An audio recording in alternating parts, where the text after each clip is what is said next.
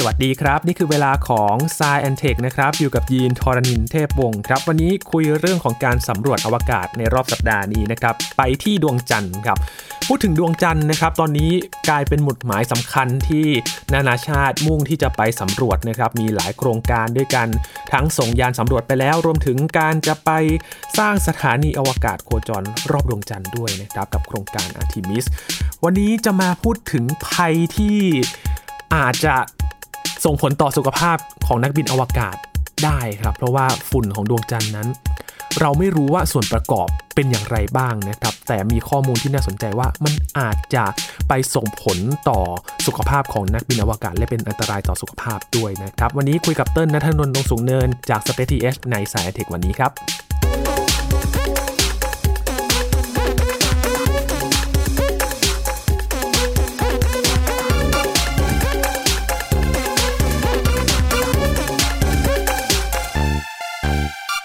ดวงจันทร์หรือว่าเดอะมูนนะครับ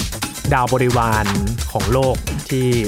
เราได้เห็นทุกคืนนะครับส่องแสงสว่าง แล้วก็เป็นจุดมุ่งหมายหนึ่งครับที่มนุษย์อยากจะรู้ว่า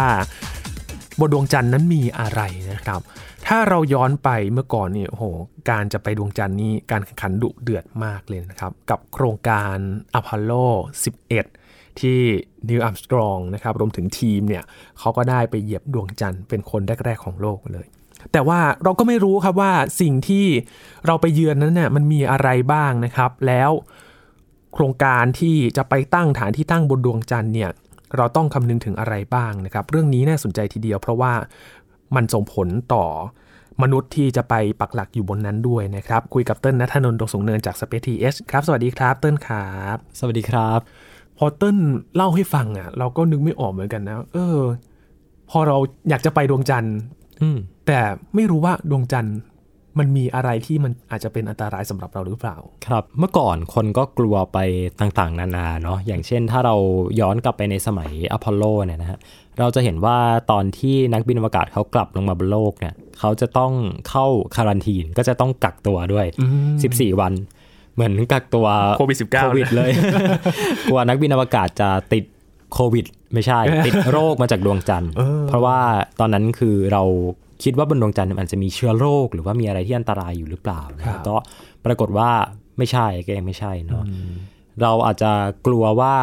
ไปบนดวงจันทร์แล้วเนี่ยอาจจะมี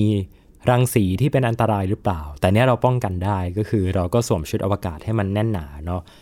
แต่สิ่งหนึ่งที่บอกได้เลยว่าเป็นอันตรายมากๆเนี่ยก็คือฝุ่น ฝุ่นที่มันอยู่บนดวงจันทร์ อันนี้เนี่ยอันตรายเออ ฝุ่นบนโลกเนี่ยมันก็อันตรายแล้วนะพี่ยินเออเดี๋ยวนี้เนี่ยจุดห้านะหน้าหนาวตอนนี้หน้าหนาว PM 2.5 กลับมาแล้วนะครับ ใครที่ไม่มีเครื่องฟอกอากาศอาจจะต้องไปหาซื้อกันแล้วเออหรือว่าใครที่มีเครื่องฟอกอากาศอยู่ที่บ้าน แล้วก็มันขึ้นให้เตือนว่าต้องเปลี่ยนฟิลเตอร์เนาะอาจจะต้องไปหาซื้อมาเปลี่ยนกันนะครับ ทีนี้ถามว่าแล้วบนดวงจันทร์เนี่ยมันมีฝุ่นหรือเปล่า ฝุ่นบนดวงจันทร์เนี่ยเกิดจากอะไร อันนี้เนี่ยน่าสนใจ เพราะเรารู้ว่าบนดวงจันทร์เนี่ยมันไม่มีอากาศเนาะบนดวงจันทร์เนี่ยไม่มีอากาศ ไม่มีออกซิเจน ไม่มีแก๊สพิษต่างๆ ดังนั้นหนึ่งคือโอเค ข้อดีก็คือมันไม่มีแก๊สพิษแต่ข้อเสียคือคุณหายใจไม่ได้ดังนั้นคุณเวลาคุณหายใจเนี่ยคุณก็จะต้องหายใจในสภาวะที่เป็นสภาวะแบบปิดเนาะก็คืออาจจะต้องสร้างโดม หรือว่าอยู่ในบริเวณที่เขาเรียกว่าเป็น pressurize หรือว่ามีความดันอยู่ ซึ่ง ปกติแล้วเนี่ยอากาศที่มันอยู่บนสถานีอวกาศนานาชาตินะครับพี่ยินมันก็จะสะอาดอยู่แล้วแหละเนาะเพราะว่าเขาโอ้ป้องกันมากเลย แม้กระทั่งก่อนที่จะส่งวัตถุใดๆขึ้นไปบนอวกาศเนี่ยต้องเข้าคลีนรูมต้องเช็คแล้วเช็คอีกพยายามป้องกันไม่ให้มีฝุ่น หรือว่ามีอะไรที่เป็นอันตรายเนี่ยติดขึ้นไปกับยานแล้วก็ไปปนเปื้อนในสถานีอวกาศเนาะครับซึ่งบนดวงจันทร์เนี่ยก็อาจจะเหมือนกัน เพราะว่าเวลาที่นักบินอวกาศเขาไปลงจอดบนดวงจันทร์เนี่ย อันนี้เนี่ยคือเวลาที่ขึ้นจากโลกเนี่ยกระบวนการต่างๆเนี่ยมันคลีนอยู่แล้ว มันไม่มีอะไรแปลกปลอมอยู่แล้ว แต่สิ่งที่เราปฏิเสธไม่ได้ก็คือ การสำรวจดวงจันทร์เนี่ยนักบินอวกาศเขาต้องลงไปเหยียบพื้นผิวของดวงจันทร์อ่าก็คือต้องใส่ชุดนักบินอวกาศเหมือนกับที่นิวอัมสตองเขาลงไปบนดวงจันทร์เนาะครับทีนี้เนี่ยตอนที่เขาขึ้นมากลับขึ้นมาบนยานอวกาศ หรือว่ากลับขึ้นมาบนสถานีอวกาศเนี่ยสิ่งที่จะติดตัวพวกเขามาเนี่ยก็คือ ฝุ่นอืมบนดวงจันทร์ เพราะว่าเวลาที่เดินเนี่ยฝุ่นมันก็จะฟุ้งเนาะบางทีฝุ่นมันมาอยู่ในชุดมันติดมากับชุด มันติดมากับรองเท้า หรือว่าบางทีเราไปเก็บตัวอย่างหินบนดวงจันทร์เนี่ยฝุ่นมันก็จะฟุ้งขึ้นมา แล้วก็เข้ามาในยานอวกาศได้ ถามว่าทำไมเราต้องกลัวฝุ่นบนดวงจันทร์อืมฝุ่นที่เรากลัวกันบนโลกเนยนะพี่ยิน มีประมาณ 2 ขนาดหลักๆเนาะที่เราครับกลัวก็คือฝุ่น PM อ่า10 กับฝุ่น PM 2.5ครับ PM 2.5เนี่ยเราใช้เครื่องกรองอากาศได้ แต่ฝุ่นบนดวงจันทร์เนี่ยมันเล็กกว่า PM 1 อีกโอ้โห PM 1 คือเล็กมากนะฮะคือ PM 2.5เนี่ยก็พูดกันทุกครั้งเลยนะว่าแบบอันตรายมากๆต่อการหายใจนะสูดเข้าไปเนี่ยมันอันตรายต่อสุขภาพ แล้วเล็กกว่า PM 1 อีก ก็คือหน้ากากที่เราใส่กันนะฮะกรองไม่ได้ เออเออเออเวลาเวลาเราเห็นคนทำเหมืองกันเนาะครับหรือภาพคนทำเหมืองหรือหรือว่าคนที่เขาต้องจัดการกับฝุ่นจัดการกับดินเนี่ยนะฮะเขาต้องใส่หน้ากากกันหน้ากากที่เป็นหน้ากากอันใหญ่ๆแหละที่เขากรองกันนะซึ่งอาจจะกรองไม่ได้ อาจจะกรองฝุ่นบนดวงจันทร์ไม่ได้ อาจจะต้องใช้กระบวนการพิเศษอะไรบางอย่างนะครับ ซึ่งปัจจุบันเรากำลังศึกษาอยู่ และหัวข้อนี้นี่เองที่ทำให้ นาซาตอนนี้นะครับเขาทำโครงการอันหนึ่งนะฮะเป็นโครงการ Luna Dust Challenge ซึ่งเขาแจกเงินถึง 1 ล้านเหรียญหรือว่าประมาณ 30 ล้านบาทให้กับนักวิจัยที่เอาโจทย์อันเนี้ยไปแก้ ซึ่งตอนเนี้ยนาซาเขาเลือกทีมที่เข้ารอบมาได้แล้วเนี่ยถึง 10 ทีมนะครับ มาจากมหาลัยต่างๆ ทั่วสหรัฐอเมริกาเลยครับเพื่อที่จะมาดูว่า ปัญหาฝุ่นบนดวงจันทร์เนี่ยหรือว่าปัญหาที่อาจจะเกิดจากฝุ่น หรือว่าไอเดียในการใช้งานฝุ่น หรือดินบนดวงจันทร์เนี่ยมันสามารถเกิดนวัตกรรม หรือว่าเกิดเทคโนโลยี หรือว่ามีหัวข้ออะไรที่น่าสนใจได้บ้าง อาจจะงงเนาะว่าต้นทำไมบางทีก็พูดว่าดิน บางทีก็พูดว่าฝุ่น บางทีก็พูดว่าหิน คือมันเป็นอันเดียวกันพี่ยินครับมันเป็นตัวธาตุองค์ประกอบเนี่ยจะคล้าย ๆ กัน แต่ว่ามันจะไม่เหมือนกับบนโลก เพราะว่าหนึ่งคือบนโลกเรามีความชื้น บนโลกเรามีแรงโน้มถ่วง แต่บนดวงจันทร์เนี่ยคือหนึ่งมันไม่มีความชื้นเนาะดังนั้นฝุ่นมันก็จะฟุ้งกระจายหน่อยนึกภาพเราอยู่ในห้องที่ที่แห้งๆฝุ่นมันก็จะเยอะหน่อยเตะแต่ถ้าเราฝุ่นเนอะฟุ้งใช่ใช่เลยใช่ แต่ถ้าฝนตกอ่าเวลาเกิด PM 2.5เนี่ยถ้าฝนตกคนก็จะดีใจจะดีเนอใจมากๆก็จะดีใจเพราะว่าฝุ่นมันก็จะไม่ฟุ้งกระจาย อันเนี้ยวิธีคิดเหมือนกันนะครับ พอดวงจันทร์มันแห้ง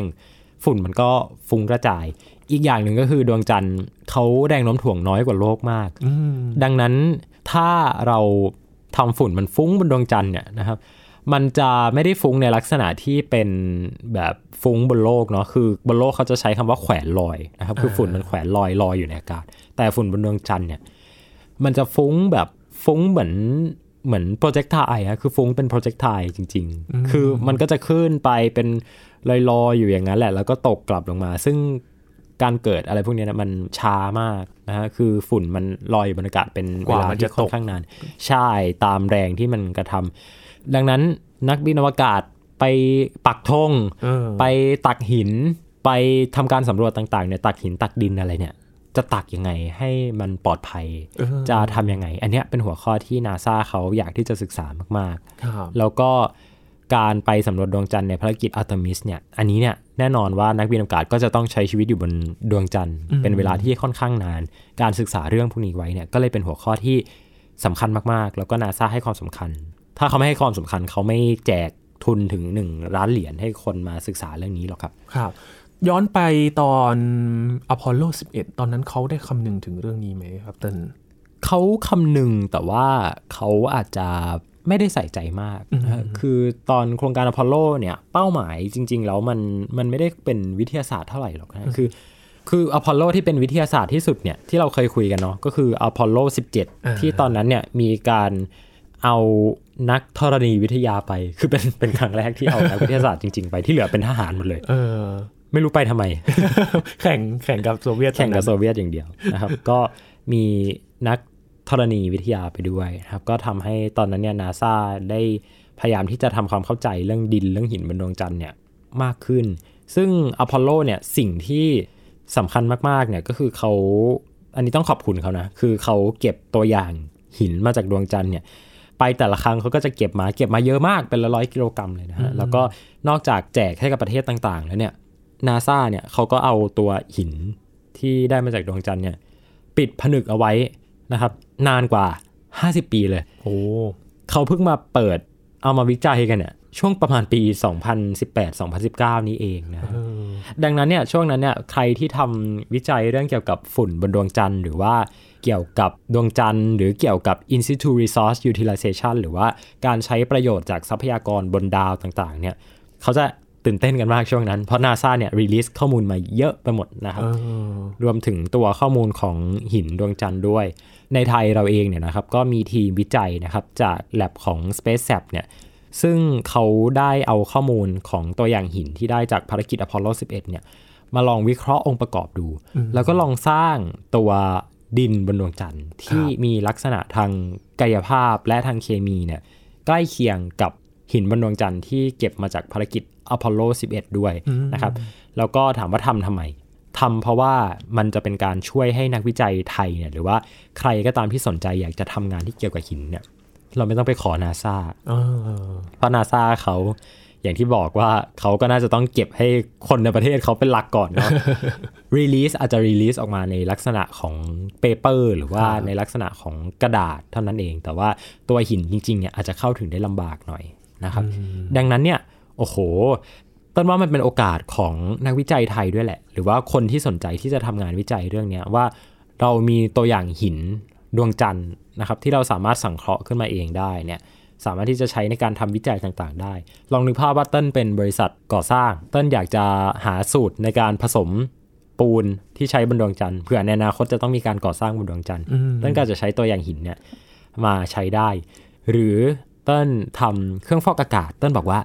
เอ้ยเต้นอยากเป็นนักวิจัยที่ทำเครื่องฟอกอากาศในโครงการอาร์เตมิสเติ้ลก็สามารถที่จะเอาตัวอย่างหินพวกนี้มาลองใช้บนดวงจันทร์ใช้บนแล็บบนโลกก่อนได้ ก่อนที่เราจะส่งเครื่องไปอยู่ที่ผิวของดวงจันทร์จริง ๆ นะครับ อันนี้เนี่ยถามว่าทำไมต้องเอามาเล่า เติ้ลรู้สึกว่ามันมันเป็นสิ่งที่บ่งบอกว่า โครงการอาร์เตมิสเนี่ยมันอาจจะฟังดูไกลตัวเนาะว่า โอ้โห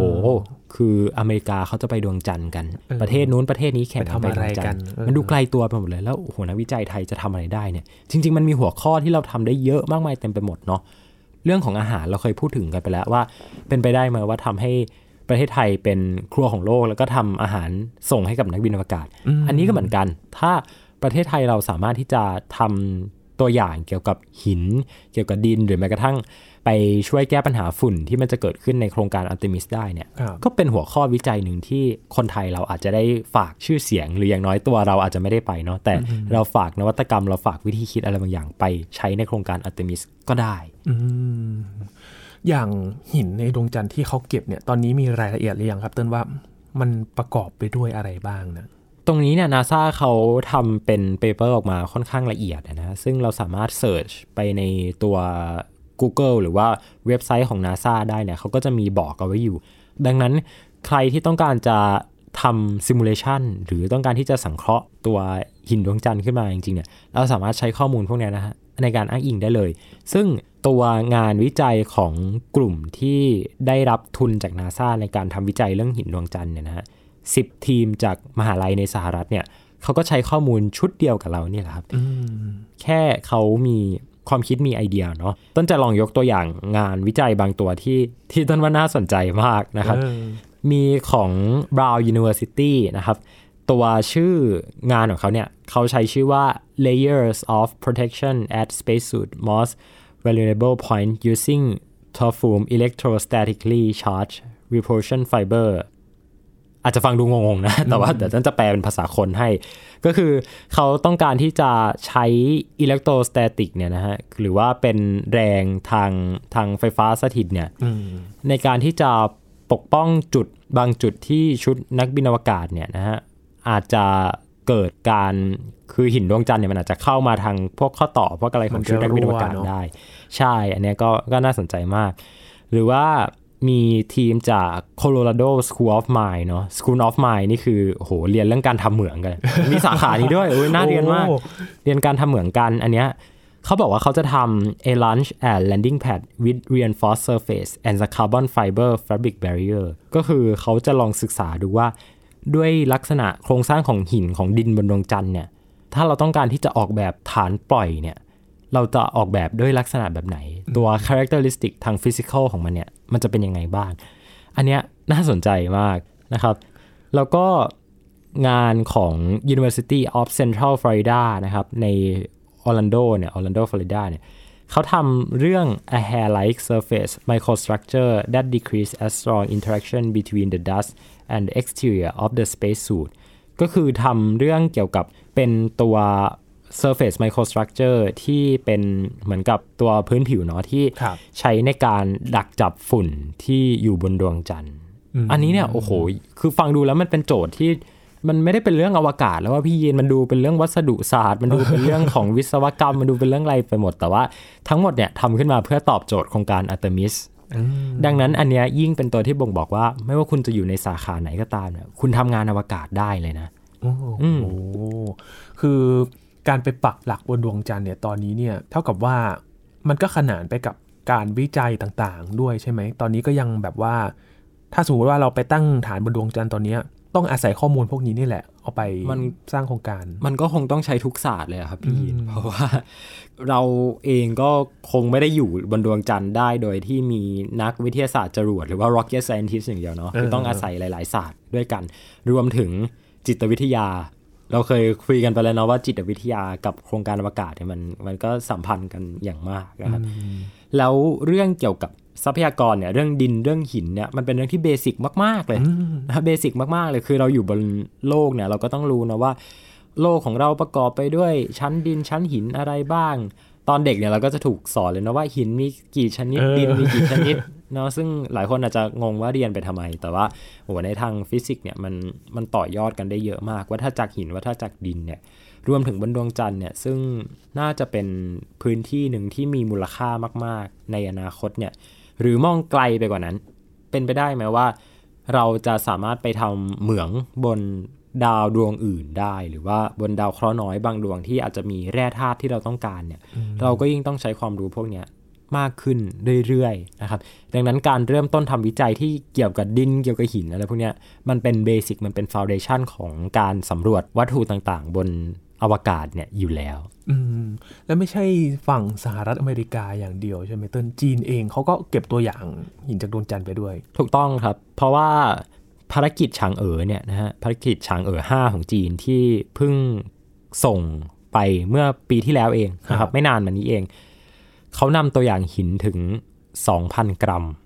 อืมก็คือ 2 กิกิโลโลกรัม ซึ่งอาจจะฟังดูไม่เยอะมากเนาะเออ2กิโลกรัมนาซาเอากลับมาเป็นร้อยร้ร้ออยยได้กิโล แต่จีน จีนเนี่ยเขาโหดเรื่องงานวิจัยมาก แล้วตามสไตล์จีน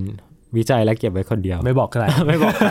เราไม่รู้หรอกครับว่าตอนนี้จีนเขาคิดอะไรอยู่ แล้วอย่างตอนนี้จีนเขามีการ ประกาศทำตัวสถานีวิจัยบนดวงจันทร์กับทางรัสเซียนะครับ รัสเซียเองเนี่ยก็มีประสบการณ์ค่อนข้างเยอะในเรื่องของอวกาศ จีนเองก็เป็นน้องใหม่มาแรง สหรัฐอเมริกากับชาติพันธมิตร โครงการอัติมิสทีมนานาชาติของเขาของเขา นานาชาติไหนนานาชาติเราอืมแข่งกันแล้ว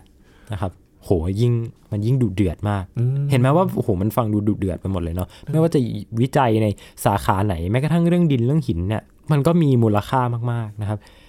ของไทยเราหายไปแล้วอ้าวหายไปไหน ไทยเราเคยได้มาตอนภารกิจอพอลโลนะครับ แล้วก็คือเป็นได้มาพร้อมกับธงชาติไทยที่เขาเอาไปบินรอบดวงจันทร์มา แต่ว่าตอนนี้ก็ไม่รู้อยู่ไหน ไม่พูดถึงดีกว่าอ๋อ ถือว่าเป็นการเสียดายโอกาสไหมเติ้ลเราเสียโอกาสครัไปไหมเสียดายไม่เป็นไรเรามีหินจำลอง เออ มีจำลองก็ยังดี คือตอนนี้เนี่ยฝุ่นตลบยิ่งกว่าฝุ่นคูงของดวงจันทร์อีกนะตอนนี้ครับการแข่งขันเรื่องการที่จะไปศึกษาเกี่ยวกับดวงจันทร์ในอนาคตข้างหน้านี้ จริง ๆ ก็ไม่นานใช่ไหมเติ้ลอาร์ทิมิสก็ใกล้จะเริ่มต้นขึ้นแล้ว จริง ๆ เขาเลื่อนไปเป็นปี 2025 แล้วเลื่เพอนราะไปว่ามันอีกเกิดกรณีฟ้องร้องกัน แต่ว่าก็ไม่ได้ไม่ได้ไกลมากนะหลายหลายคนที่ตามข่าวอวกาศอาจจะได้เห็นผ่านหน้าฟีดกันบ้างแล้วล่ะ ว่ามีการฟ้องร้องกันเกิดขึ้นนะครับนำโดยคุณเจฟเบซอสนี่แหละอ่าที่ไปบอกว่า SpaceX เขาผูกขาดเออคือไปฟ้องไปฟ้องศาล SpaceX เขาผูกขาดครับอะไรอย่างนี้อ่าซึ่งก็เป็นกระบวนการทางการเมืองและก็กฎหมายของสหรัฐที่ต้องตรวจสอบกันไปเนาะซึ่งครับ ก็ไม่ได้บอกว่ามันเป็นเรื่องไม่ดีแหละอาจจะเป็นเรื่องดีก็ได้ เพราะว่าการตรวจสอบการทำงานต่างๆเนี่ยเป็นเรื่องที่เกิดขึ้นในประเทศประชาธิปไตยเขาทำกันนะครับครับเราเองก็ยินดีที่ได้เห็นการตรวจสอบการกระบวนการการทำงานที่โปร่งใสเนาะว่าผูกขาดเนี่ยผูกขาดจริงหรือเปล่านะครับเออสู้กันในเชิงกฎหมายต่อถูไปกต้อง ครับเพราะว่าพี่ได้ข่าวว่าจะส่งสนุปปี้ไปทดสอบกับอาร์ m ิมิสวันอืมเอาตุ๊กตาสนุปปี้ใช่ไหมไปทดสอบกับยานครับไร้คนขับอ่าเออก็เป็น gimmick gimmick เล็ก ๆ น้อยๆเนาะใช่ของโครงการนี้ครับนะแต่อาร์เตมิส one ครับเนี่ยคิดว่าอาจจะเลื่อนหรืออาจจะไม่เลื่อนก็ได้อ่าอาร์เตมิส one เนี่ยอาจจะเป็นต้นปีหน้า เพราะว่าปีนี้จริงๆมันเหลือแค่เดือนเดียวแล้วล่ะครับแต่ว่าตอนเนี้ยตัวจรวดตัวยานอวกาศก็ค่อนข้างพร้อมแล้วแหละเขาเอาตัวส่วนของ ตัวแคปซูลอะไปประกอบกับตัว service module แล้วก็ตัวจรวดเรียบร้อยแล้ว เหลือแค่ดึงเอาตัวจรวดเนี่ยฮะออกมาจากตัวฐานแค่นั้นเองไปตั้งที่ฐานปล่อย แค่นั้นก็พร้อมที่จะยิงพร้อมที่จะส่งแล้ว อืมครับพูดถึงถ้าเราไม่ศึกษาเรื่องฝุ่นของดวงจันทร์เติ้ลมันจะเกิดอะไรขึ้นถ้าเราไม่ได้ไปใส่ใจเรื่องนี้ เราอะเราอยากจะไปตั้งถิ่นฐานบนดวงจันทร์เหมือนตอนที่เราอยากจะไปเหยียบบนจันทร์ในยุคสงครามเย็น เรามองข้ามเรื่องนี้ไปมันจะเกิดอะไรขึ้น นักบินอวกาศอาจจะเป็นโรคปอดเสียชีวิตกันหมด เพราะว่าเวอร์นี้มันสำคัญจริง ๆ นะครับเออนี่สำคัญจริง ๆ คือเราอาจจะมองในแง่ที่ว่าการทำงานด้านวิศวกรรมอย่างเดียวเนาะว่าเราจะปักหลักตั้งถิ่นฐานยังไง จะเทปูนบนดวงจันทร์ยังไงอะไรเงี้ยแต่ว่าจริง ๆ แล้วมันมีเรื่องเกี่ยวกับสุขภาพอยู่นะครับครับว่าตัวเครื่องฟอกอากาศที่เราใช้อยู่เนี่ยมันมันเพียงพอหรือเปล่า แล้วก็แน่นอนว่าอีกหนึ่ง